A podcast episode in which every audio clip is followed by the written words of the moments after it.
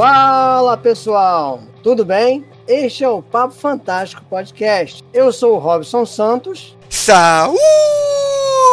Saudações lupinas, queridos ouvintes! Aqui é Clécio Duran, o escritor lobisomem, pronto para mais um Papo Fantástico. E para conversar com a gente hoje, o Pablo Amaral. Tudo bom, Pablo? Tudo ótimo. Obrigado aos, aos dois aí pelo convite. Olá aos, aos, todos os ouvintes aí do Papo Fantástico. Ô Pablo, o negócio é o seguinte, cara. Agora a gente chega naquela parte em que o, o nosso convidado ele se apresenta aí pra galera, né, cara? Então, assim, eu sempre pergunto: quem é o Pablo Amaral?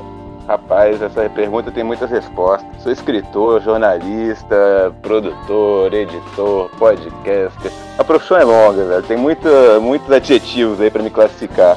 Mas, enfim, como escritor, né, eu sou o Pablo Amaral Rebelo, eu tenho três livros publicados, o Deserto dos Desejos, Os Lugares do Meio e o Peixeira e Macumba. São todos livros assim meio puxados no horror, mas também assim brincando com aventuras fantásticas, dark fantasy e bastante terror assim também, né? E além disso, eu tenho um, um, alguns contos publicados em coletâneas e sigo com sigo aí nessa nessa linha literária aí com alguns projetos na gaveta e procurando onde publicá-los, né? Beleza. É, é, sempre assim, né? Muitos projetos na gaveta, muita coisa. A gente vai fazendo um tem, e as, as ideias vão acumulando, né? Com certeza, nem tudo sai da gaveta também, né? Tem isso. A gente vai fazendo aos poucos, assim. E muitos trabalhos também vão se desenvolvendo ao longo do tempo, né? Escrever um livro é um troço longo, complicado, assim, um processo, na verdade, né? Eu, no caso, se eu for falar de todos os livros que eu já escrevi e não publiquei, é mais do que já foi publicado. Mas, enfim, é a batalha de ser escritor no Brasil, né? Assim. É, mas esses livros serviram como experiência, né?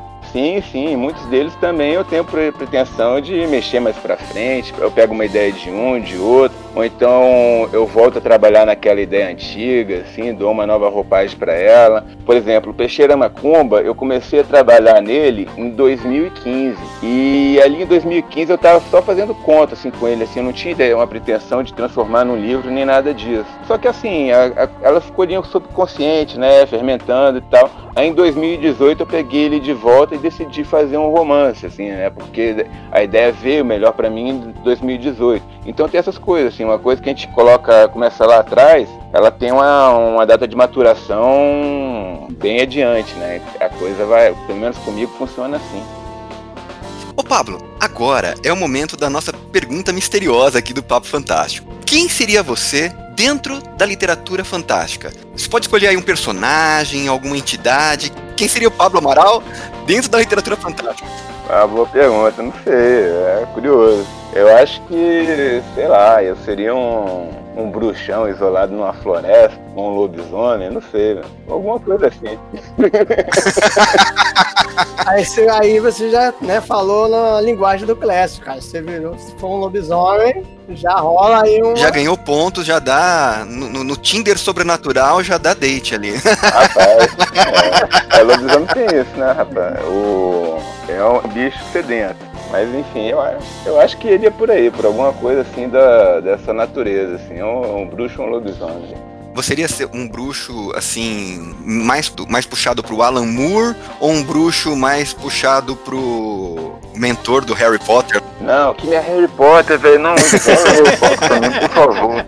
É Alan Moore, velho, total. Assim, tipo, quando você falou, é isso, velho. A inspiração tá toda ali, né? Tipo, é o monstro do pântano. Não seria o monstro do pântano, tá aí. Esse é um grande personagem que eu curto. Perfeito.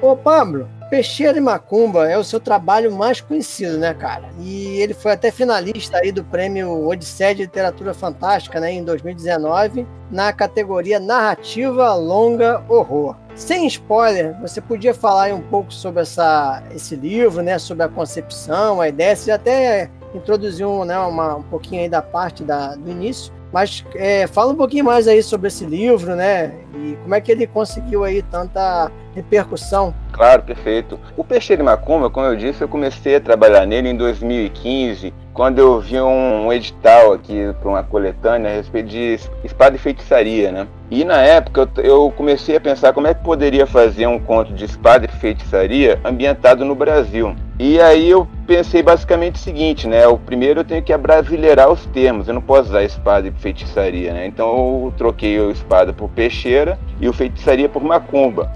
E a partir daí eu. eu Perfeito. É, né? E a partir, a partir dali eu decidi criar os meus personagens, né? Aí veio, aí veio o Tião Peixeira e o João Macumba, que são uma dupla dinâmica aí que eu coloquei no sertão, sertão pós-apocalíptico, para resolver uma série de questões ali, né? Que, enfim, eles estão em busca de vingança, eles querem justiça, e tem todas umas historinhas ali no meio, assim, né? Porque eu pensei esse projeto, apesar de, dele ser inspirado em espada feitiçaria, eu gosto muito de faroeste também, né? Então eu coloquei uma vibe bem de faroeste, assim, daquele Sérgio Leone com Clint Eastwood, assim, né? do Era Uma Vez no Oeste, Por Uns Dólares a Mais, O Bom, o Mal e o Feio, né? Uhum. E, enfim, essas é, é, são coisas que me inspiraram muito, assim, e eu pensei em fazer um livro, uma vibe, assim, meio, meio é, assim, sabe, com faroeste espaguete, assim mas passado no Brasil e numa vibe pós-apocalíptica. E eu acho que a fama do livro vem, vem dessa mistura que eu fiz, né? Porque é, o pessoal gosta muito de histórias de espada e feitiçaria, e o Peixeira e Macumba ele, ele bebe muito nessa fonte, mas também na fonte faroeste, na fonte de pós-apocalíptica,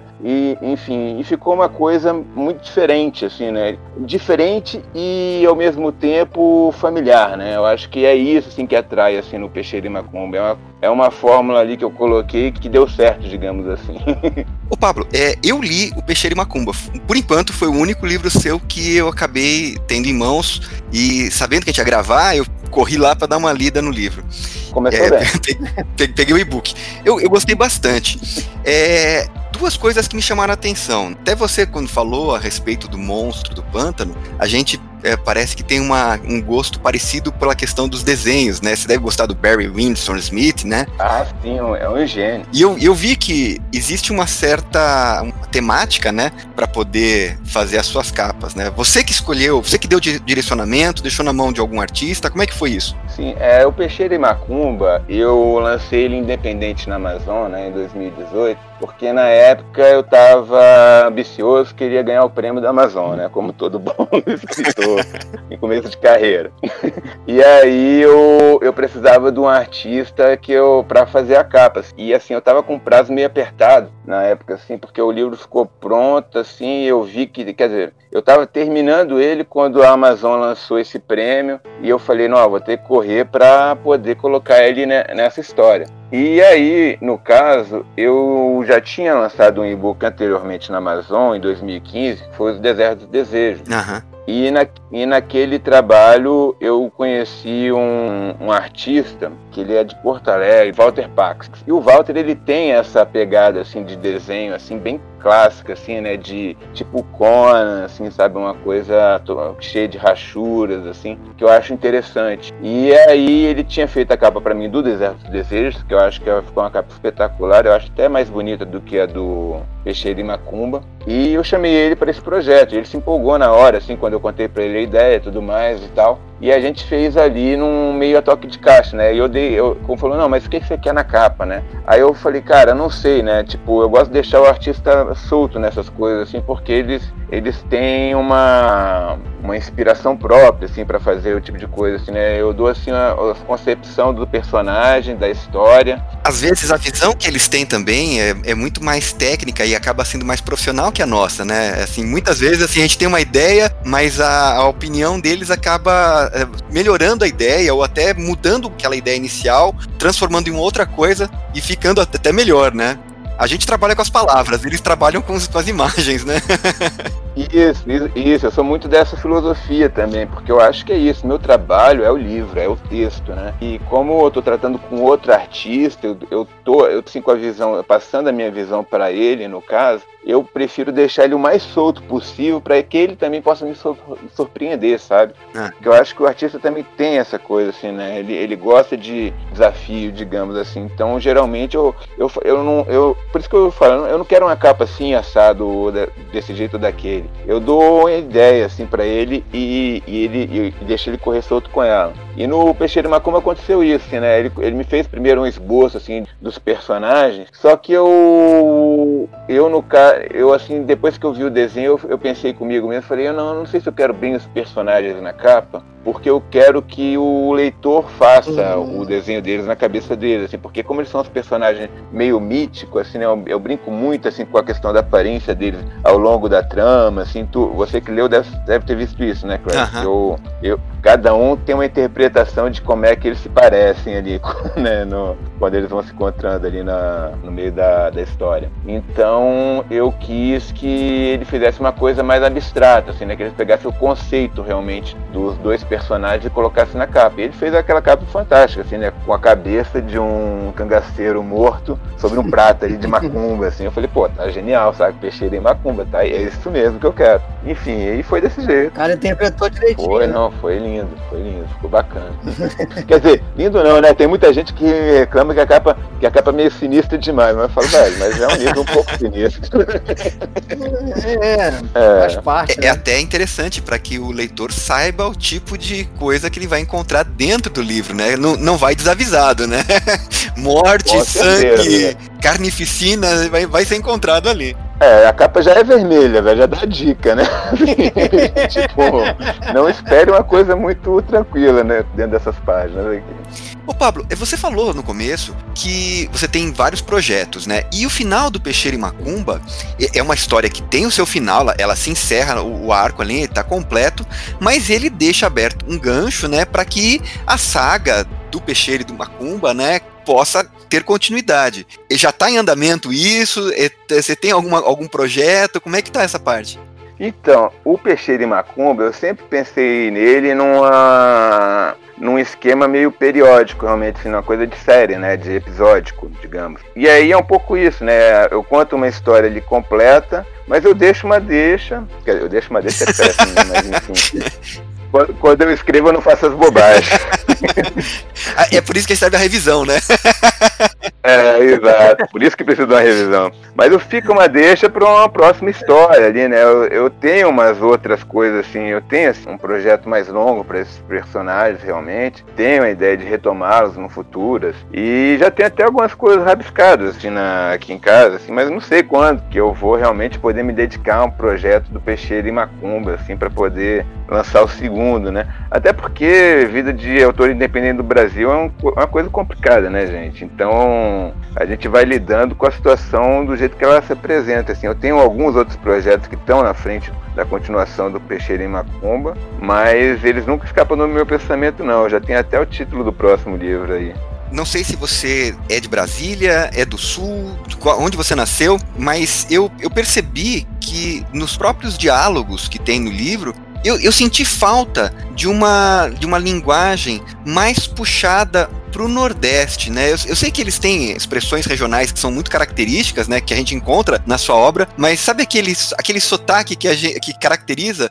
É, você optou por deixar um texto mais abrangente? Você não quis enveredar por esse caminho? Como é que foi isso?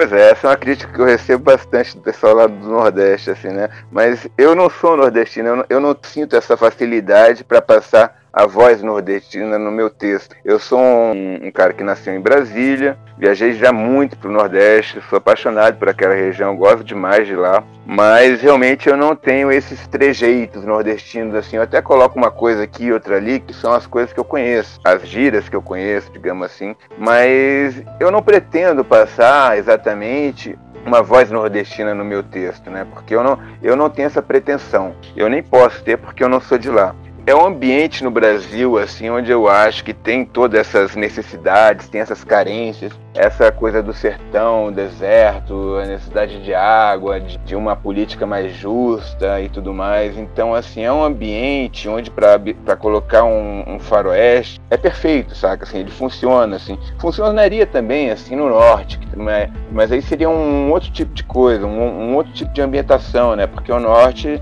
é mais floresta, é questão de desmatamento são outras questões que pegam por lá. É, a gente até percebe que na obra você tem assim uma certa pincelada da cultura nordestina dentro da ambientação, do próprio procedimento dos personagens, do próprio modo de agir dos personagens, mas eu achei interessante porque é, eu senti um pouquinho de falta dessa, desse, dessa pitada, né?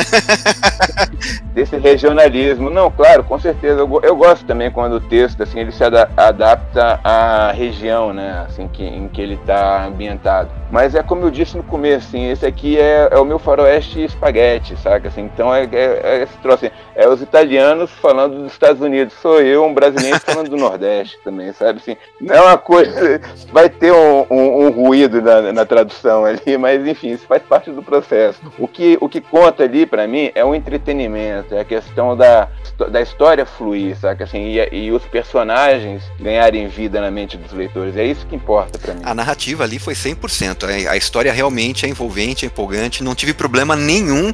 Foi uma leitura que eu fiz praticamente numa sentada, sabe? Você pega e você vai do começo ao fim. Uhum. É bem agradável.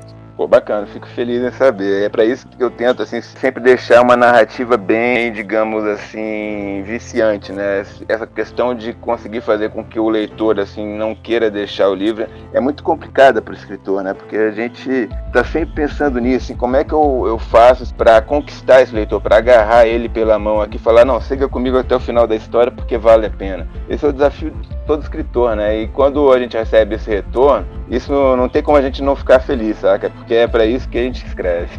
É, e hoje, né, cara, você tem que disputar com tanta coisa, né? Videogame, série, filme, né? O streaming, pô, tá pesado, né? Agora, né? Pois é, pois é. Né?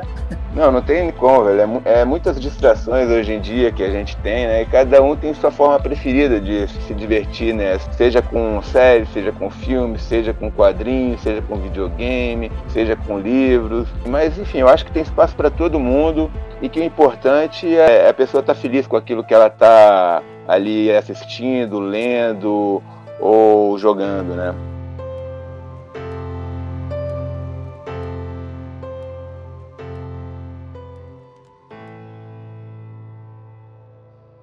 O Pablo, o romance Os Lugares do Meio, ele foi publicado através de uma campanha de financiamento coletivo, né? Você fez algo, uma campanha no Catarse. Conta pra gente, como é que foi essa experiência? E eu também acabei vendo um book trailer desse livro, né? Que foi sensacional. Fala pra gente aí como é que foi as duas coisas.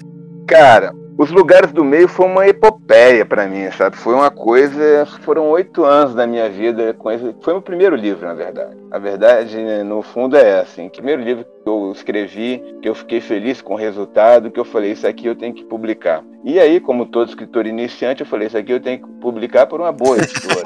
então comecei o périplo aí, atrás de, de gente que se interessasse pelo meu livro e tudo mais. Reescrevi ele mais vezes do que eu sou capaz de contar. E realmente, quando eu falo reescrever, não é chegar ali fazer uma modificação aqui no capítulo, uma modificação no outro. É reescrever, é escrever tudo de novo, realmente. Porque a escrita ela tem um pouco disso, né? Você vai aprendendo aos poucos. E como esse foi meu primeiro livro, eu queria que ele ficasse assim ficasse perfeito, né? A gente, ele, eles nunca ficam, mas a gente tenta. E no fim das contas, é, foi isso. Assim, eu coloquei muito de mim ali naquela história. E aí não conseguia tal da editora, né? Bati na trave umas duas vezes assim, com umas boas editoras, mas não deu certo. E aí rolou uma frustração danada. E eu falei, cara, vou lançar isso por conta própria, porque já tem muito tempo que eu tô com ele nas mãos. E a vida tem que seguir em frente, né? e aí eu fiz essa campanha no Catarse, que levou assim, entre planejamento e publicação do livro, foi um ano também, assim, porque foi uma, é, foi uma coisa complicada, longa, né? Eu tive que fazer toda uma pesquisa assim de mercado para encontrar uma galera bacana que fizesse um projeto gráfico interessante, tive que procurar gráfica. Eu, eu fiz tudo, saca assim, fui atrás do artista. E aí no meio ainda rolou o book trailer, assim, que o book trailer tem, é, foi uma história engraçada assim, né? Porque eu quando eu decidi, eu decidi publicar os lugares do meio quando eu me mudei aqui de volta para Brasília, que eu morava no Rio. E aí na minha volta encontrei com um primo meu que faz cinema. E eu tava precisando fazer um videozinho pro Catarse, assim, de apresentação do livro, do projeto e tudo mais, né? E aí pedi para ele, uma ajuda para ele, assim, para ele fazer esse, esse trampo comigo. Ele falou, não, vamos fazer, vamos fazer um curta-metragem, Pablo. Eu falei, não, aí você tá exagerando, cara. Eu não tenho dinheiro para bancar um curta-metragem, eu não tenho. Sabe, eu, não, eu não, não conheço a galera para chamar e tal. Não, não, não, não. Vamos fazer, você faz o roteiro aí e tal. Eu chamo os amigos meus, você chama os amigos seus, e a gente, a gente, a gente organiza. Isso e não se preocupa que, que não custa nada. A gente fa, eu faço de graça. Palavras mágicas, né? é, não tem como. E aí a gente fez um book trailer aí, foram Levamos umas duas semanas entre roteiros, entre arranjar galera, conseguir o carro, gravar, né? Ainda pegamos dias chuvosos que deu um clima mais sinistro, assim, pra, pra gravação. Fomos, e fomos adicionando coisas, assim, no caminho, né? Teve uma hora, assim, que o personagem vem com um facão, né? No, no caso, no book trailer. E eu falei, pô, não seria legal ele vem no escuro com um facão? Só que não, não dá pra enxergar que é negócio legal no escuro, né? Uhum. Então, a gente vai ter que fazer alguma coisa. Bora botar fogo nesse facão e bora. Efeitos, efeitos especiais, vamos, pá colocamos fogo no facão e tal. E ficou um, um troço muito divertido, assim, né? E na época, assim, foi muito legal, assim, saiu no jornal aqui na cidade e o pessoal gostou bastante, assim, teve, assim, milhares. Foi a única vez que eu consegui, assim, um, um troço meio viralizar no, no Facebook, foi lá, que tipo, deu quase 100 mil compartilhamentos daquele vídeo lá. Foi divertidíssimo. E de certa forma ajudou na campanha, né, cara? Não, com certeza ajudou. E aquilo ali foi uma mão na roda para a campanha, né? Porque, cara, o, o que o pessoal não, não sabe é que quando você faz uma campanha no Catarse, é difícil convencer a galera a participar, no começo e tal. E aí aquele vídeo chegou com tudo assim, com 10 dias ali de campanha, mais ou menos assim. Não foi logo que eu lancei, saca? Com os 10 dias de campanha a gente colocou é, que tem toda a questão da pós-produção do vídeo, que não ia casar direito com a data que eu estava programando para lançar a campanha. Mas enfim, aí quando saiu, deu uns up nas vendas do livro e aí eu consegui respirar aliviado durante dois dias. Depois eu voltei lá a, a correr atrás da galera para comprar o livro, porque é complicado. e também tem esse negócio, né? Eu lancei sozinho, assim, sem editora, sem nada. Então, assim, quem era responsável pela divulgação era eu, uhum. eu e eu mesmo, né? Então. Sei bem como é isso. Mas deu certo. O importante é que deu certo. Pablo, recentemente você publicou na antologia Multiverso Pulp e além disso você tem diversos contos publicados na Amazon e tem também outras antologias. Como é que você se relaciona aí com as narrativas curtas? Você gosta mais de escrever romance, conto? Como é que é aí? Então, eu curto muito romance, né? Assim, eu acho que a narrativa longa ela é sempre mais desafiadora, assim, ela exige um tipo de comprometimento né, da nossa parte muito maior. Assim. E eu gosto assim de histórias com muitos personagens, assim, né? Eu gosto de, de fazer uma coisa assim que seja simples assim na maneira do, do entendimento ao do público, mas complexo assim na, na, construção, né, digamos. E por isso eu acho que o romance para mim ele ele é mais prazeroso assim, né? Mas dito isso, eu adoro escrever contos também, assim, porque o conto, eu acho que ele, eles têm a capacidade de ficar mais perfeito do que o romance. Porque como o romance é longo, para você cometer erros é fácil. No conto, você tem um espaço bem mais limitado, você tem que se vigiar mais, você tem que tomar um cuidado maior com as palavras que você usa, digamos assim. E quando o conto dá, assim, dá certo, ele fica uma coisa muito deliciosa, assim, saca? Tipo, eu tenho contos, assim, que eu, que eu sou muito orgulhoso dele, saca? Tem um que eu publiquei com a editora Draco, chama O Buraco dos Malditos. Ele é interessante que ele é o que? Ele é uma, uma história passada na Bahia, em que um documentarista vai ali pra Bahia atrás de um dragão. Então seria isso, ele descobre uma lenda local a respeito de um lugar chamado Buraco dos Malditos, que é uma caverna que os locais acreditam que seja uma passagem para o inferno, mas que ele acredita que é o lar de um dragão. E aí ele vai lá investigar essa história. Então, assim, eu, é uma história que eu sou bem orgulhoso dela, assim, do resultado dela, que, e, e que foi também a primeira que eu consegui emplacar numa editora. Eu já tinha lançado antes um, a mais longa das noites, mas no prêmio Sesc, assim, tipo em 2005, assim, eu consegui o sétimo lugar né, no prêmio Sesc e saiu numa, numa coletâneazinha, assim, mas era coletâneazinha assim que vai para as bibliotecas, assim, não era vendida em, em, livraria nem nada. Então, o Buraco dos Malditos foi a primeira vez, assim, que eu consegui, quer dizer, primeira não, foi a segunda, que eu, eu também lancei um outro conto muito bacana, chamado Pesadelo Faminto, mas aí foi também a autopublicação que eu fiz com o pessoal que eu conheci no Rio de Janeiro, que a gente montou a confraria, e foi de um curso que eu fiz com o Eduardo Spor lá. E aí foi um, um livro também bem bacana, assim, que a gente fez foi o Conto da Confraria. Mas esse do Buracos Malditos saiu no Dragões, da editora Draco, e foi é, de editora, assim, uma editora bem relevante do cenário nacional. Foi a primeira vez que eu, que eu saí por uma delas, né? Então ele tem um lugarzinho especial na minha história.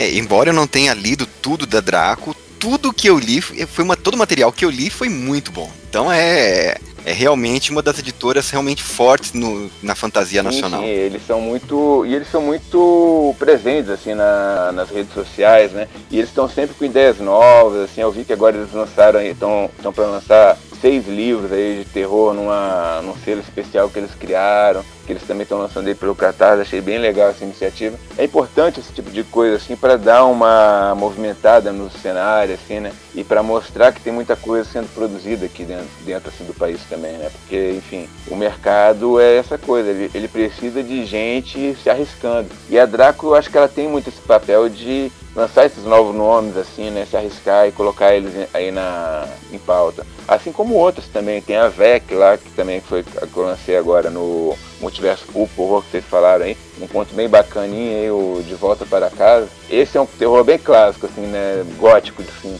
Passado aqui em Brasília, inclusive. Que é a respeito da história de um cara que acorda num, ca... num caixão, enterrado vivo, e sendo atacado por ratos, sem saber como ele foi parar lá. Enfim, é uma historinha simples, mas é bem bacana. Bem de galampô, né? Total, total.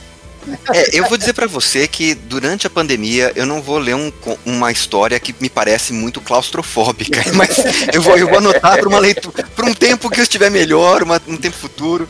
Agora, falando é, a respeito da Draco, eles fazem um trabalho de divulgação muito interessante também. Eles são, eles estão presentes em vários eventos, né? O Eduardo, eu, eu acabo trombando sim, sempre sim. com o Eduardo Cássio, o Rafael. Eles é, são isso, eles são muito presentes, eles são, assim, fazem um corpo a corpo com os leitores muito legal. É, isso que eu digo, eles são batalhadores, eles estão ali, assim, realmente para, assim, na, nas todas as bienais, todos o a, as feiras literárias importantes Rio e São Paulo, eles sempre tentam estar presentes. E os próprios escritores também, eles, eles compram esse espírito da Draco, né? De também tentarem acompanhar assim, esse movimento, estarem sempre presentes para falar com o público. Você, você, mencionou o Eduardo Castro, que eu ainda não tive o prazer de conhecer, mas eu conheço a Ana Lúcia Merege. Ah, uma querida. Ela está sempre nos eventos. Gente boníssima. Exato.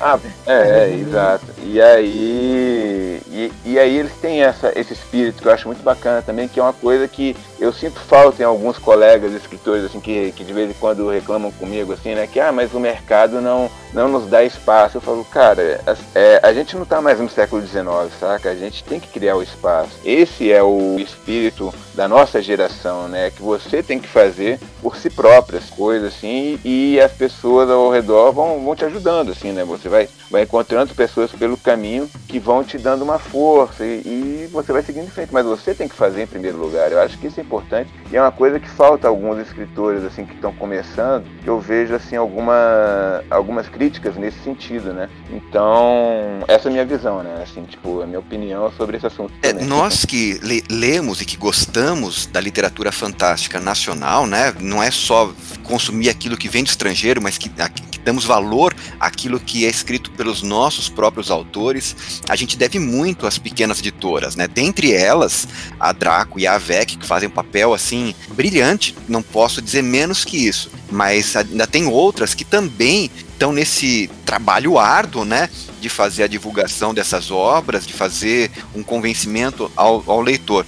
Mas se nós dependêssemos apenas das grandes editoras, nós íamos ficar lendo tão somente Stephen King e alguns outros autores estrangeiros que têm vendagens garantidas e uns pouquíssimos autores nacionais que já conseguiram fazer o um nome, né? A gente só consegue descobrir os novos talentos pelo trabalho realmente brilhante dessas pequenas editoras. Pois é, e, e, realmente tu vê que ela dá resultado, né? Porque assim, é, o pessoal que começa por ali, eles vão passando para outros editores, assim, ou eu já vi algum, alguns casos assim, por exemplo, o próprio Rafael Montes, que é o, lá da Companhia das Letras, ele começou por um por um concurso desses aí, acho que da Saraiva, não lembro agora, mas ele começou por ali, a companhia puxou ele, aí tem, tem vários outros, né? Tem o Eric Novelo também, ele começou ali na Draco, depois passou pra seguinte, eu acho. Não foi? Ah, eu não lembro agora qual editora que ele tá. É, mas é uma editora, uma editora conceituada e grande.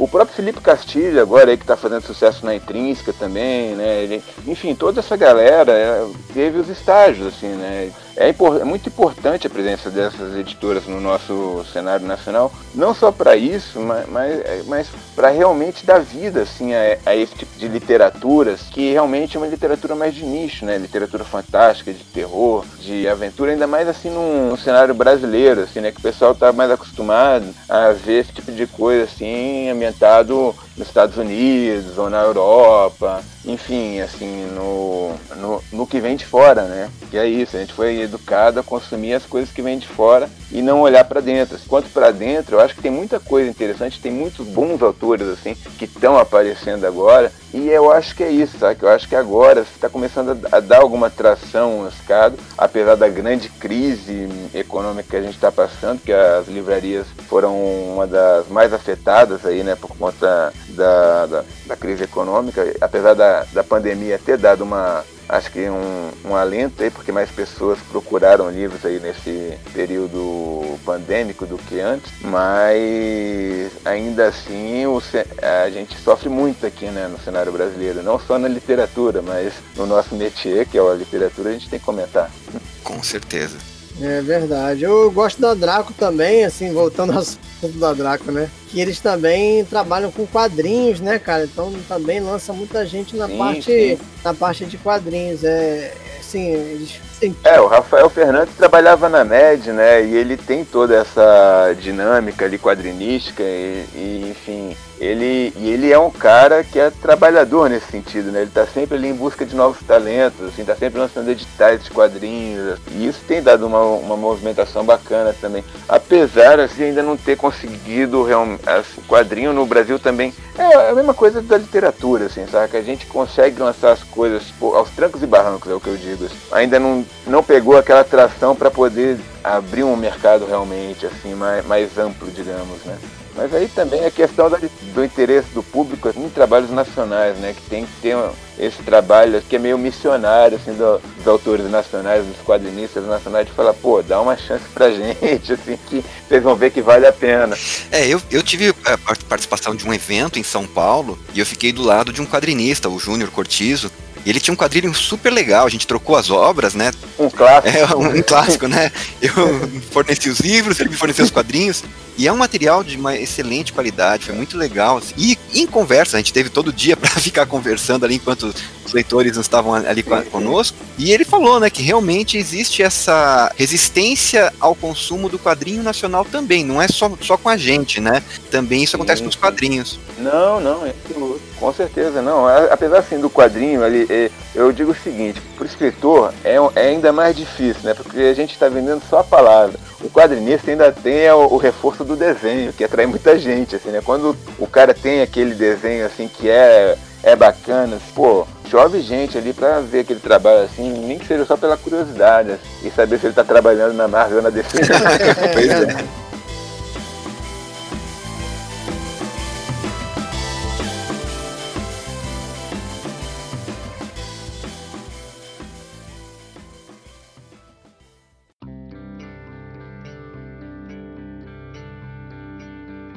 Pablo, você falou, né, que você é de Brasília aí. Como que anda a cena fantástica na sua região? Como é que você vê a literatura fantástica fora do eixo Rio-São Paulo, né? Existe vida fantástica fora do eixo Rio-São Paulo? Claro que existe. Eu acho que vida fantástica existe no Brasil inteiro, meu amigo. Eu acho que assim, até em cidades do interior que a gente nem conhece o nome, a gente vai encontrar uma escritora de literatura fantástica atualmente. Aqui em Brasília, assim, quando eu cheguei, eu realmente achei que eu estava num deserto. Eu não conhecia ninguém por aqui que fizesse literatura fantástica. Conheci alguns quadrinistas. E aí comecei a ir no evento dessa galera, assim, porque eu falei, é, ali pode, pode aparecer algum público. E nesses eventos eu acabei conhecendo algumas outras pessoas aqui no, no DF que também mexem com a literatura, tanto fantástica quanto uma uh, não fantástica, né? Que eu, que eu vou lembrar de alguém aqui, tem a Cássia Monteiro, tem a Patrícia, como é que é o sobrenome da Patrícia, meu Deus? Agora eu não vou lembrar, ela vai bater em mim, mas é, ela fez, eu lembro do livro, ela escreveu Mulheres, Mulheres com Brancas, é, com Brancas, acho que é esse o nome do livro dela. Só, só falta eu errar o nome do livro também, aí ela vai bater mesmo. mas enfim, tem o pessoal, assim, não é uma cena tão grande quanto Rio São Paulo, mas a gente, a gente faz o nosso trabalho também. É, eu acho que no Rio e São Paulo, gente, eles têm, eles, né? Porque eu, não, eu, eu sou de São Paulo, eu sou paulista e paulistano de nascimento e coração, mas eu me mudei aqui pro Paraná, né? Então eu posso falar da experiência daqui e de lá, que eu tô agora em Londrina, no Paraná eu acho que no Rio e em São Paulo existe uma facilidade muito grande de participação dos eventos, porque o, o número de eventos lá é muito maior, né? As oportunidades são muito grandes, é. o palco é mais fácil de você alcançar, né? A gente para fazer alguma coisa uhum. assim, você tem que sair da cidade e viajar. Agora, eu vou te contar um segredinho, viu, Pablo? Se um dia você passar por Santa Maria, no Rio Grande do Sul, guarda um pouco da água e bebe, ah. sabe? Passa lá, pega um, uma garrafinha, enche da água, bebe da água de lá, cara, porque é muito bom pra criatividade, viu? É, eu tenho muita curiosidade a respeito de Santa Maria, porque quando eu tive lá na Odisseia de Literatura Fantástica, eu, eu já ouvi falar disso. Não é, você não está me falando uma novidade aqui, mas eu tenho curiosidade, ainda não fui lá na Odisseia, que você ganhou o prêmio, eu tava lá. Eu não cheguei a ganhar, não, eu só participei mesmo, tava lá entre finalistas. É, você foi indicado, no caso, né? Você foi, uh, foi o livro da Carol que, que, que Pô, ganhou. Foi, Carol né? Mancini, muito, muito bacana, eu conheci ela lá também, a gente trocou livros. Foi bem interessante. Eu acho que eu não te conheci. Eu, eu não me lembro, porque eu, eu, sou péssimo fisionomista. Eu tenho uma memória péssima. Uhum. Eu acho que eu não te conheci, mas eu estava lá naquele evento. eu, também, eu também acho que não, Clécio. Eu acho que eu lembraria, porque eu tentei trocar cartão com todo mundo. E aí eu conheci o Duda Falcão, conheci o Fábio Fernandes, conheci o Flávio Garras, Garras, eu não sei como é que fala o sobrenome dele. Conheci uma galera lá interessante lá quando estive lá. Eu ia te falar que eu era aquele maluco cabeludo, mas era tanta gente com cara de maluco e cabeluda lá que não, não, não seria fácil de você identificar. É. Mas, mas qual dos malucos cabeludos, né? Exato, porque nesse tipo de evento, esse tipo de descrição é sui generis, né, assim. Mas não sei, de repente a gente se esbarrou ali e nem sabe. Stalkeando aqui seu Facebook é que eu percebi que a gente tava lá, no, eu tava nesse evento especificamente. Foi a, o, é, único evento da Odisseia que é. eu fui, foi justamente aquele que você foi indicado ali. Pô, bacana, foi um evento muito bacana, assim, a participação na Odisseia para mim foi sensacional. Gostaria que tivesse tido também em 2020, assim, tinha planos de voltar lá. Puxa, eu também. Mas infelizmente, né, a pandemia acabou com o nosso plano. Não, foi, foi um evento muito legal, foi, nossa, foi, foi assim, realmente é. sensacional. Com certeza. Saudades do Odisseia.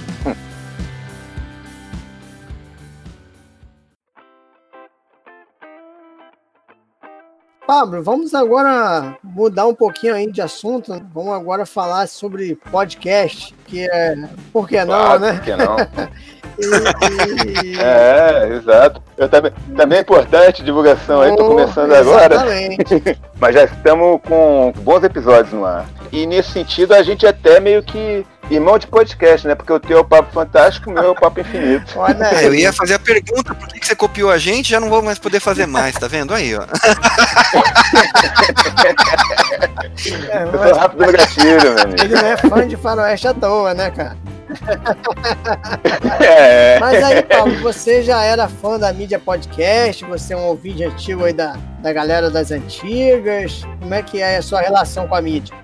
Eu vou te falar que eu tô entrando um pouco de gaiato, assim, nessa história, assim, porque eu não, eu não conhecia muitos podcasts antes de receber o convite para fazer esse podcast com o meu parceiro, né, o Pedro Diogo Ronan, que é um músico, é um cara que entende bastante de som e que também é nerd, adora os filmes da Marvel, da DC, do Star Wars, e a gente vivia trocando ideias, assim, a respeito da, desses universos e tudo mais, e aí no final do ano passado ele deu a ideia da gente fazer um programa juntos, um podcast, porque ele já estava começando, né? Ele, ele tem um, um, podcast de música chamado Jukes Talk. Ele já estava ali nessa área, assim, entrevistando os músicos aqui de Brasília e do cenário nacional também. E ele tinha ideia de fazer um outro podcast nerd. E ele, e como eu sempre, a gente sempre trocava ideia, ele pensou em mim. Eu aceitei o convite na hora, assim, porque eu falei, cara, acho muito divertido, assim, eu vou ter que me inteirar mais dos podcasts agora, porque é uma área em que eu não, não conheço muito, mas eu já fiz rádio, né? Quando, como jornalista, eu trabalhei na Rádio Braz e na Transamérica aqui em Brasília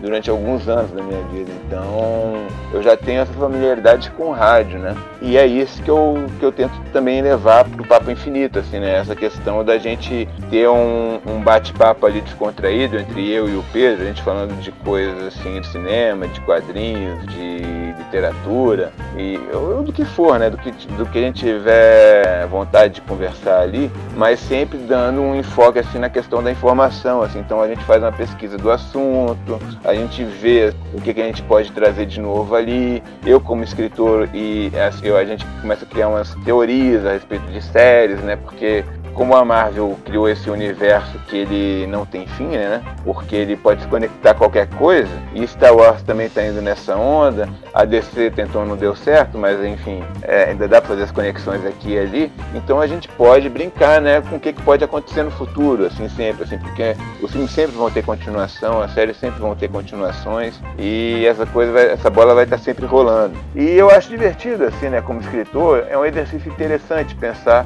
no que, que pode vir adiante, por exemplo, num, num seriado como WandaVision, aí, que foi o primeiro episódio que a gente lançou. Quer dizer, a gente lançou um piloto, né, de, de boi de piranha, assim, de só com um cronograma do que, que ia ter de filme esse ano, e depois a gente lançou o, o primeiro episódio com WandaVision para dar um movimentado e apresentar melhor a proposta do podcast, né, assim, para mostrar, assim, o que, que a gente veio fazer ali, que é justamente isso. É uma conversa descontraída, mas com bastante informação. Olha, eu sou um ouvinte assíduo de podcast, eu pego um podcast, além de todos os que eu já ouço, eu sempre escolho um podcast e aí eu vou maratonando ele do início ao fim. Mas pela descrição, já vou colocar o Papo Infinito na minha lista de podcasts para ser ouvido no futuro. ah, agora a gente é parceiro, meu amigo. É Papo Infinito, Papo Fantástico. Vamos colar junto na parceria aí que a gente vai longe. Vai ter muito papo pra frente, pela frente. Com certeza. O, o meu não vai ter fim, eu já, eu já coloquei a propaganda essa, é papo sem fim ali. Boa, bom nome, né? Bem sugestivo. É, é. E o Papo Infinito, no caso, o nome, a gente pensou, porque como a gente conversava muito de Marvel, né? Assim, é o nosso assunto assim, predileto entre eu e o Pedro, digamos. A gente pensou nas joias do infinito, né? A gente falou, não, então hum, papo infinito. Legal, pensou logo no Thanos ali, né? É, exatamente. Ô Pablo, é, quantos anos você tem? Só pra curiosidade. Cara, eu cheguei no Zenta, 40. na quarentena, pra combinar tudo. Você chegou a pegar aquela época em que os quadrinhos da Marvel, é, é, eles eram publicados pela Abril, no formatinho ainda, ou não? Sim, sim, sim. Comecei a ler com a Teia do Aranha, rapaz, lá nos idos dos anos 80. Mas Marvel eu sempre fui fã, mais do que DC. A DC eu gosto do Alan Moore. Como o Alan Moore saiu da DC, aí, aí o resto pra mim. Mas a DC é bacana. Tem umas coisas boas ali. O Reino da Manhã é legal, o Cavaleiro das Trevas é bom. Eu, eu, eu não tiro mérito da DC, não. Eu, tenho, eu, gosto, de, eu gosto bastante coisa dela também. É que, como o pessoal tem uma rivalidade, assim, né? Essas, eu não curto muito rivalidades, não. Eu gosto de, de apreciar o que é bom. é, eu, na verdade, nem vou colocar em termos de cinema, porque eu, eu acho que aí existem tipo, filmes bons tanto na DC quanto na Marvel, né? A gente pode separar a saga do Nolan, trilogia do Nolan, do Batman, pelo, principalmente Cavaleiro sim, das Trevas, sim. né? Porque assim, esse foi o ponto alto ali da, da, DC. A cereja do bolo. Exato. É. Tem outros bons filmes da DC. Ah, o próprio Superman do Richard Donner, lá dos anos 80, era é. maravilhoso, é. sabe? Assim, era, um, era um filme que na minha infância foi lindo. O Batman do Tim Burton foi um troço que quando eu vi também eu pirei. Sim, na minha tipo... época também, quando, quando saiu, foi é. uma, uma, uma, maluquice, né? Eu acho que tanto, as duas empresas acabaram se perdendo um pouco nos seriados. Eu acho que em termos de seriados não estão tão bons, mas com certeza nos quadrinhos eu acho que existem pérolas. O, o duro é que é uma produção muito grande, né? Então dentro de tudo que sai, de todas, todas as histórias, a qualidade acaba oscilando demais. Mas você tem, assim, algumas histórias que são antológicas nas duas editoras, né? Você citou o Monstro do Pântano, né? E realmente é pois é uma é, coisa. O Monstro do Pântano, para mim, é um clássico, assim, moderno. Assim. É aquele negócio, né? Todo mundo fala, qual foi a leitura que explodiu tua cabeça? Cara, comigo, quando eu era mais novo, assim, adolescente, foi o Monstro do, do Pântano, foi o, o Hellblazer, que veio depois, que era uma leitura bem mais adulta, assim. Enfim, foram essas coisas que deram o start na Vertigo. Aí veio o Preacher, meu amigo. Não, o Preacher foi uma coisa que também, quando saiu, eu fiquei louco, sabe? Enfim, tem uma série de quadrinhos, assim, que eu li, assim, na minha vida, que eu, que eu tiro o chapéu. Tanto da DC quanto da Marvel. Mas como eu, como eu falei um pouco mal da DC, eu tenho que, eu tenho que me justificar aqui, né? Mas tem muita revista boa, cara. Reino da Manhã, tem A Foice Martelo, tem muita história muito é, boa. Tem, tem. Mas o Mark Miller é muito fanfarrão, meu amigo. eu, eu gosto de umas coisas dele, mas ele é um fanfarrão, assim, depois que ele, que ele viu que dava para fazer quadrinho virar filme, aí então que ele começou a lançar um monte de coisa, assim, que tu fala, meu amigo, velho, só quer ganhar o dinheiro da galera, com isso aqui, pelo amor de Deus. Então, Pablo, a gente sempre aproveita um pouquinho do nosso convidado e a gente vai pedir para você compartilhar com os nossos ouvintes uma dica de escrita. Vamos lá então, né? Assim, é, para mim, eu acho que o mais importante de tudo é realmente a leitura, sabe? A gente tem que escolher bem as nossas leituras, não só as leituras de ficção, que são muito importantes, mas acho que mais importante ainda são as leituras de não ficção, assim, sabe? Porque é ali que você vai entender como que o mundo funciona e como você pode usar essas coisas para deixar a sua ficção mais crível. E além disso, eu acho muito importante também a observação e escutar assim os outros, né, assim para poder dar uma voz mais real aos personagens. Então é aquela coisa assim, é observar o ambiente, é entender como aquele ambiente funciona, é essas coisas assim, sabe? Essas coisas que todo escritor deve ter assim, a observação, audição e muito estudo. Maravilha. E você, meu amigo Robson, qual que é a sua dica de escrita deste programa? Rapaz, por coincidência, eu tinha pensado ter algo parecido aí, né, com o que o Pablo falou é, em relação à leitura, né? Porque até estou passando por uma experiência agora que a gente sempre fala, né? Ah, o bom é você, de vez em quando, né? Ler alguma coisa fora do, do você escreve, justamente para poder ter essa visão, né? Maior, né? De mundo, digamos assim. E só que assim, eu acabo assim deixando as leituras de não ficção pro lado, né? Para escanteio. Então, assim, aí agora eu tô passando por uma, uma experiência muito interessante, que eu tô lendo esse livro novo do, do Eduardo Spor, né? Que é o Santo Guerreiro, e ele é um romance histórico. E, poxa, cara, tá sendo maravilhoso, né? Porque primeiro que é a escrita do Eduardo, né? O Eduardo vai longe na pesquisa dele. Pois é, cara. Então, assim, é, é, é uma aula de história, né, cara? O cara não é formado em professor, total, cara, total. mas, bicho, aquilo ali você se debruça ali e fica ali, cara. É difícil você parar de ler, cara. Porque a prosa do cara é, é maravilhosa, entendeu? Fluida, né? Tudo aquilo que a gente espera de uma prosa. E ainda tem essa, esse monte de informação histórica que ele insere ali. Então, assim, é, o meu conselho, né, digamos assim, serve para mim mesmo, né? É, é, realmente investir, né? De vez em quando tá, tá lendo fora, né? Do que, do que você escreve, né? Então, assim, eu também é, acabo escrevendo mais histórias de terror, mas é muito bom você, de vez em quando, ler uma biografia, por exemplo, até porque para você conhecer, de repente, aquele escritor que você tanto admira, né? A gente viu em programas passados aí que a Ana Lúcia Merege, né? E a Alan, eles exploraram, né? Criaram uma ficção em torno da história do, do, Jack London, né? Que foi um escritor, né? De verdade. Então, assim. Jack London é fantástico, né? Jack London é um dos meus autores, assim, favoritos de todos os tempos. Ele tem uma prosa e uma história de vida que é uma coisa digna de ver. Exatamente. A gente conversou sobre isso, né, Clécio? A gente falando sobre a própria história dele já daria uma ficção. E né? virou uma ficção que já tá no Catarse, que agora, quando esse episódio for ao ar, a campanha já se encerrou, já foi batida batida a meta. Hoje, no momento dessa gravação, estamos muito, muito perto. Estamos, né? Eu não participo, mas eu tô, eu tô torcendo junto. E, Ana, eu estou falando como se eu tivesse também no projeto, mas eu embarquei de corpo e alma. Eu sou um dos apoiadores e a campanha está batendo quase 300%. Eu apostei que ia ultrapassar 300%. Eu falei isso, tá gravado bem lá atrás que eu, minha aposta é que ia ultrapassar os 300%. E hoje, já há uma semana e pouco do final da campanha, já está quase ultrapassando os 300%. Não sei se vai chegar aos 325, 350, mas com certeza de 300% é, passa. Pois é. Mas então, gente, só para poder fechar o fechar o pensamento aí. Então, cara, você escreve ficção fantástica, escreve terror, mas leia, leia poesia, leia crônica, leia biografias, né, cara? Invista em realmente em leituras é, das quais você não escreve,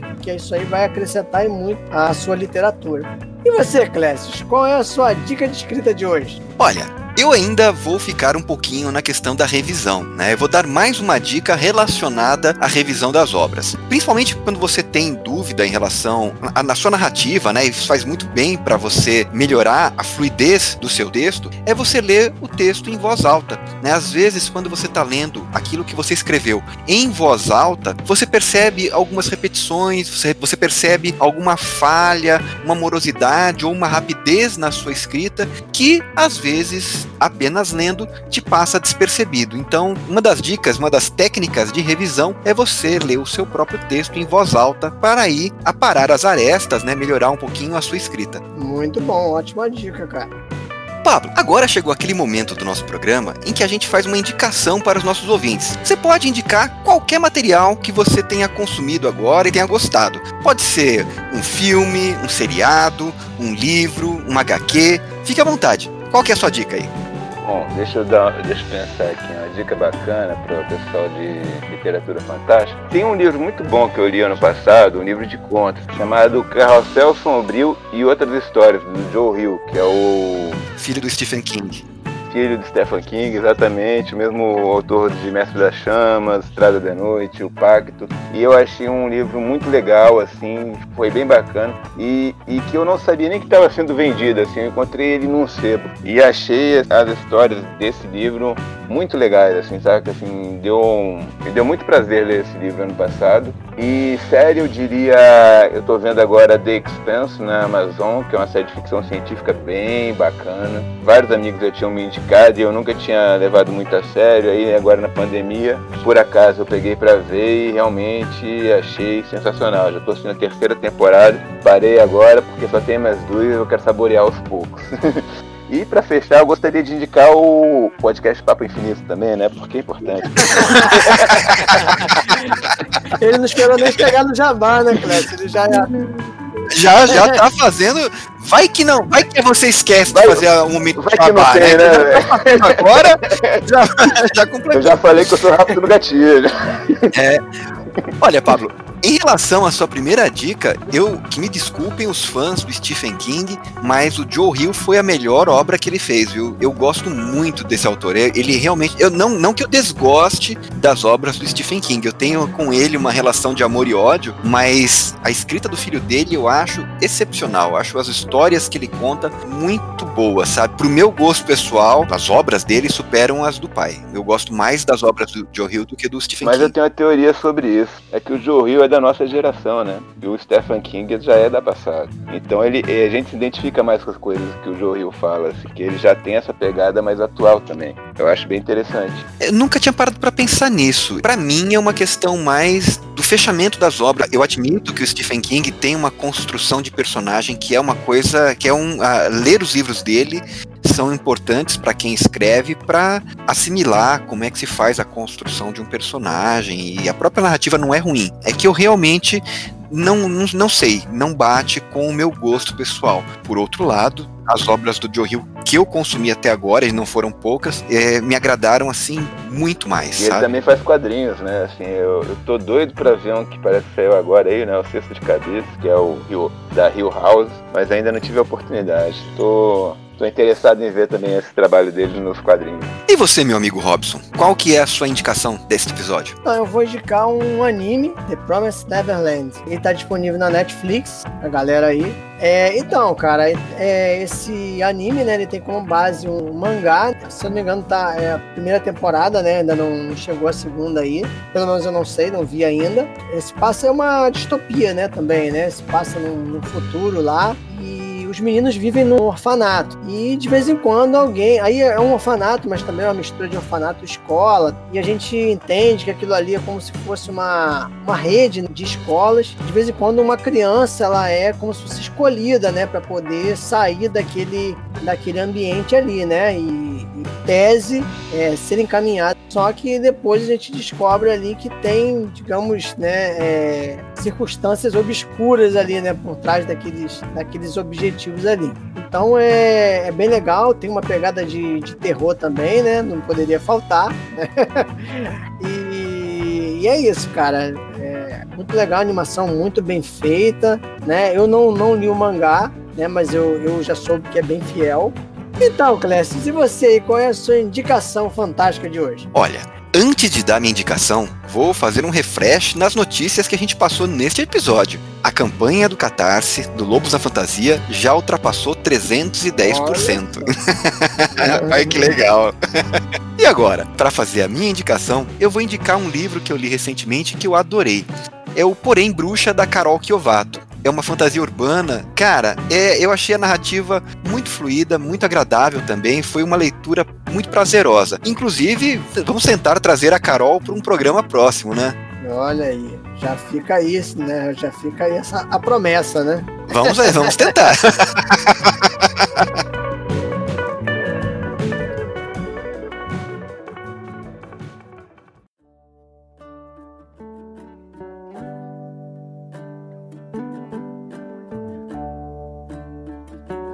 Bom, a conversa está ótima, né, cara? Mas está na hora de encerrarmos o nosso programa.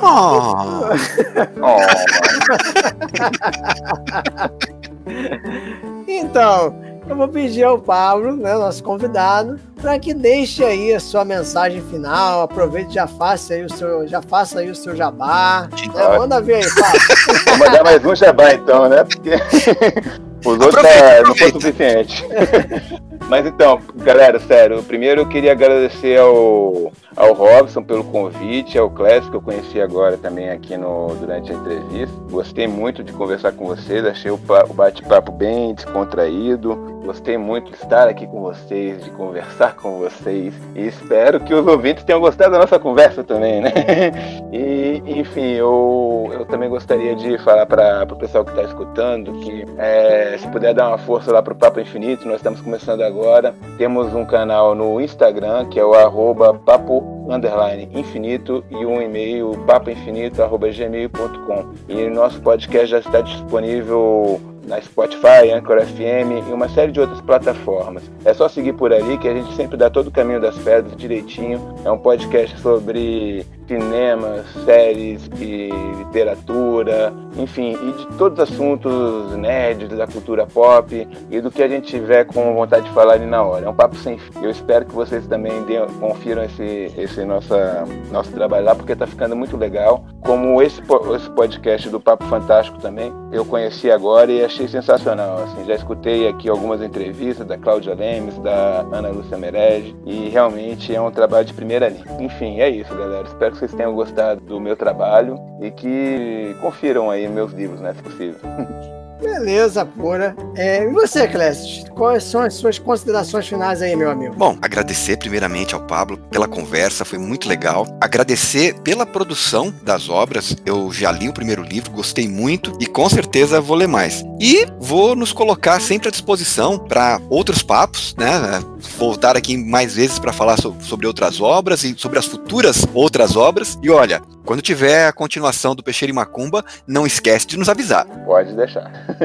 E como não pode faltar, deixa aqui o meu jabá de oportunidade. Quem quiser conhecer as minhas obras, elas estão à disposição na Amazon. O primeiro livro, A Maldição do Lobisomem, já está em uma nova edição com capa dura, inclusive, para quem gosta muito desse tipo né, de luxo. Tem a capa dura, tem o livro em brochura também, e os livros estão disponíveis no formato digital na Amazon. Quem quiser conhecer os primeiros capítulos, eles estão disponíveis no site crônicasdaluacheia.com.br.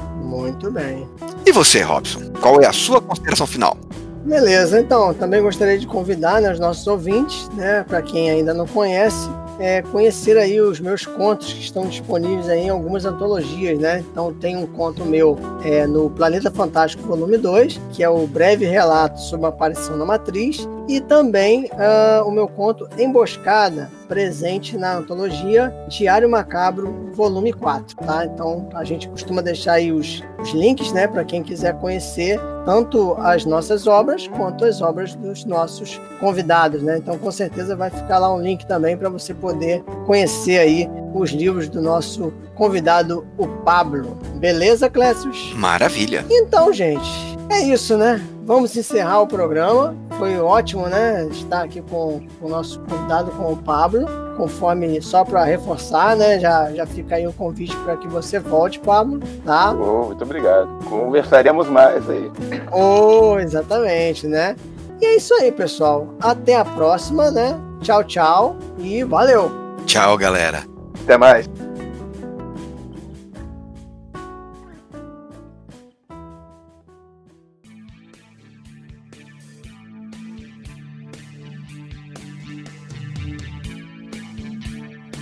Salve, salve galera! Começa agora mais uma sessão de recados do Papo Fantástico Podcast. Fala, Clécius! E aí, meu amigo, tudo bem? Tudo tranquilo, Robson. É, tranquilo numas, né?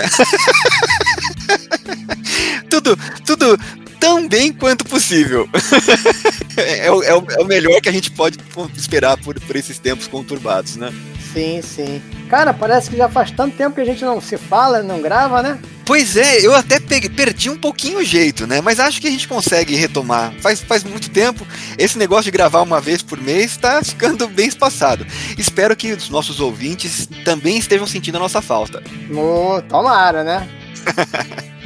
Bom, Clécio, eu quero começar é, falando justamente como a gente está gravando, né? Agora é, de maneira mais espaçada. Né? Nós falamos nesse último programa aí que foi do Pablo sobre a campanha do Catarse do Lobos da Fantasia, da Ana Lúcia Merege e da Alana Dilene. Né? Então eu gostaria de atualizar aí os números, já que a gente falou até acho que duas vezes, citamos aí a campanha das meninas no programa. Então, só para constar, hoje, né, dia 1 de abril, dia que a gente está gravando essa sessão de recados, não é mentira. É, apesar da data, e... não é mentira. Exatamente, né? E a campanha Clécius fechou, a campanha das meninas fechou com 405%. Olha aí que beleza. Cara, que sucesso, né? Foi muito legal. Você vê que eu falei para você que eu apostava pelo menos em 300 e poucos. Você vê que foi até eu fui até modesto. pois é, cara, a campanha foi realmente arrebatadora. E você veja só, Robson, como essa campanha no Catarse é uma coisa interessante, né? Quem apoiou esse projeto, além dos dois livros iniciais, vai ganhar também mais um terceiro livro com muitos contos, né? Há contos de autores bem talentosos que eu conheço pessoalmente. São é gente de muita categoria e olha, eu espero muito a respeito desse conto de fada sombrio. Verdade, cara. Vai ser um livro extra aí, né? Para quem apoiou o projeto. Muito legal mesmo. E aí, Clécio, temos mensagens? Robson, da minha parte, uh, eu não, não peguei nenhuma mensagem, não. Você tem mensagem aí? Rapaz, deixa eu dar uma última checada aqui. hum, calma aí. Caixa de entrada, nada. Hum, deixa eu ver se tem no spam. hum, neca de Pitibiriba. Cara, na... ah, mas eu tenho Instagram. Calma aí, deixa eu dar uma olhadinha. Nada também, Clécio. Não temos mensagem. Ih, rapaz. Tá pronto, Rob? E agora? Eu tenho certeza que você, com esse tempo todo, você não se preparou para esse momento. Olha, na verdade, eu vou falar para você que é o contrário. Eu já estou esperando esse momento há muito tempo. agora, então vamos lá. Tá preparado? É, é, é, claro, é ao vivo, hein? É ao, é vivo. ao vivo. É ao vivo. Então tá, vamos, vamos lá. lá. Hoje nós vamos de sertanejo. Oh. Evidências de Chitãozinho e Chororó. Vamos lá. Você faz a segunda voz, vai. porque- Aquela, aquela tremidinha, hein? Vai lá. Quando Vamos eu lá. digo que deixei de te amar. Não sabe? Eu não sei essa letra, É cara. porque eu te amo. Quando eu digo que não quero mais, você vai, Robson! Mas eu não sei, cara. Essa não tem a Tabajara, Tabajara, faz aí, se vira nos 30. É porque eu te quero. É porque eu te quero. Que fiasco, que fiasco, que fiasco. Que... Vai, vai ficar ótimo. É isso que vai pro ar. Aí, ouvintes, você vê que o conhecimento musical do Robson é quase nulo. Ai, que. Você vai, ó, você vai, vai, vai ter que fazer uma hora. Eu vou, eu vou começar a mudar. Acho que a partir de hoje, você vai fazer sozinho. Eu vou escolher a música e você que vai cantar. Poxa, cara, mas sei lá, vamos escolher as músicas aí da Legião Urbana, do Barão Vermelho. Eu vou fazer. cara. Nós vamos, nós vamos chegar lá, nós vamos chegar lá. Eu Cara, gosto, mas eu cara. nunca pensei que você. Mas é, é o tipo de coisa que são canções que são. estão na boca do povo, né? Que são muito famosas. Mas tá bom, é, passou essa. Bom, Clécius, e agora a periodicidade do nosso programa mudou, né? Como é que fica agora? Agora, o nosso programa vai entrar uma vez por mês. Na primeira segunda-feira de todo mês, estaremos aí no seu feed para alegrar o seu dia. Espero, né? Olha, depois desse vexame aí, eu não sei se vão restar mais a- se vai restar mais algum ouvinte, mas tomara que sim. A próxima vez, se não tiver mensagem, você vai passar esse vexame sozinho, Robson. Porque você não, não tem cons- consi- conseguido acompanhar, nem fazendo o karaokê Tabajara. Vamos lá. E, e os nossos contatos, Clécio? Como é que a gente faz? Quem quiser ainda fazer contato com a gente, Bom, se vocês não quiserem é, que o Robson passe vergonha, tem que mandar uma mensagem pro e-mail papofantásticopodcast@gmail.com ou também para o instagram.com barra Papo Fantástico Podcast. Lembrando que no Instagram você também pode mandar uma mensagem de áudio de até um minuto. é isso aí. Bom, e aí, Clécio, mais alguma coisa? Não, Robson, acho que por hoje é só. acho que já deu. Então é isso aí, galera. Até a próxima e tchau, tchau. Tchau, galera. Why so serious? Let's put a smile on that face. Quando eu fico quieto assim, gente, é que eu tô perdido na minha própria tela, tá? Não é porque eu caí, não. Aham. Eu comprei uma tela maior agora, tô enlouquecido aqui. Perco tudo. Ficou péssimo isso, né? Mas beleza. Tá meio quadradão, mas. Fique tranquilo, a gente vai tratar você com carinho. Ô, Pablo, é... a primeira coisa que a gente pergunta aqui é uma pergunta surpresa. Já deve ter uns 20 episódios, né? Não, não, não, Robson. É, peça primeiro para ele se apresentar, depois a gente faz a pergunta- surpresa. Ah, eu esqueci, né? Caralho, merda, tá brava. Essa vai pros erros de gravação. Quem seria o Pablo Fantástico dentro da literatura fantástica? Ninguém me conhece, não? Eu sou super conhecido. Que eu publiquei com a editora Draco, que o nome é sugestivo, vocês vão fazer piada, mas que ele é muito divertido. Chama O Buraco dos Malditos.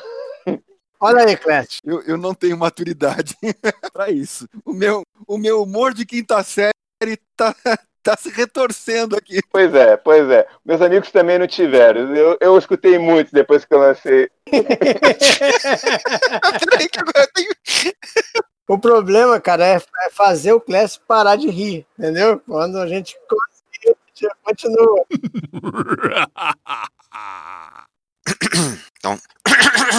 Nossa, quando eu tô editando, ficar tirando essa parte é chata, né? Mas mas faz parte. Fechei. faz agora você tem que falar comigo, pra mim, né? O cabeça oca. Olha, olha só quem fala, pô. O cara. es- Eu que tive que lembrar só. Ó, agora eu vou jogar no ventilador. Eu que tive que lembrar a gravação hoje a você e você. tá Não, eu não sabia que hoje era quinta-feira. Eu tava perdido. Eu estou em férias e pra mim todos os dias são iguais. Eu perdi, eu, eu me perdi. Cara, eu achava que hoje era quarta. Eu tava assim crente que hoje era quarta. O Pablo vai achar que a gente é maluco, cara. Não que não esteja, tenha razão, né? Cara, sabe, é, é, bom, eu falo isso depois fora para não, não atrapalhar a, a, a edição, né, não dá mais trabalho. Depois eu, depois eu falo. É, né, puta? Agora você tá preocupado com a edição, né? Eu tô vendo que você tá mais contido hoje. Pablo, qual é a música?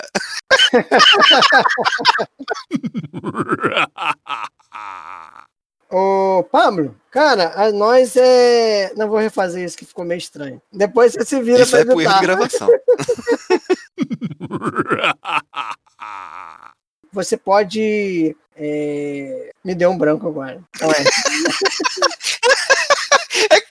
Agora, aí deixa eu fazer que você tá, você tá, você tá em, marcha lenta. Você saiu o dia inteiro hoje, tá aí meio. Eu, eu, cara, eu voltei, não, eu voltei a, a pisar numa escola hoje depois de um ano, cara. Então eu tô meio traumatizado, sem me desculpa. E. E é isso. É, Ana Lúcia acordou.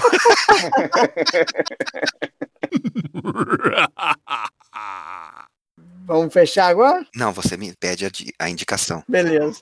Foi mal, eu tinha esquecido de novo. Não lembra mais de mim, não me escreve, né?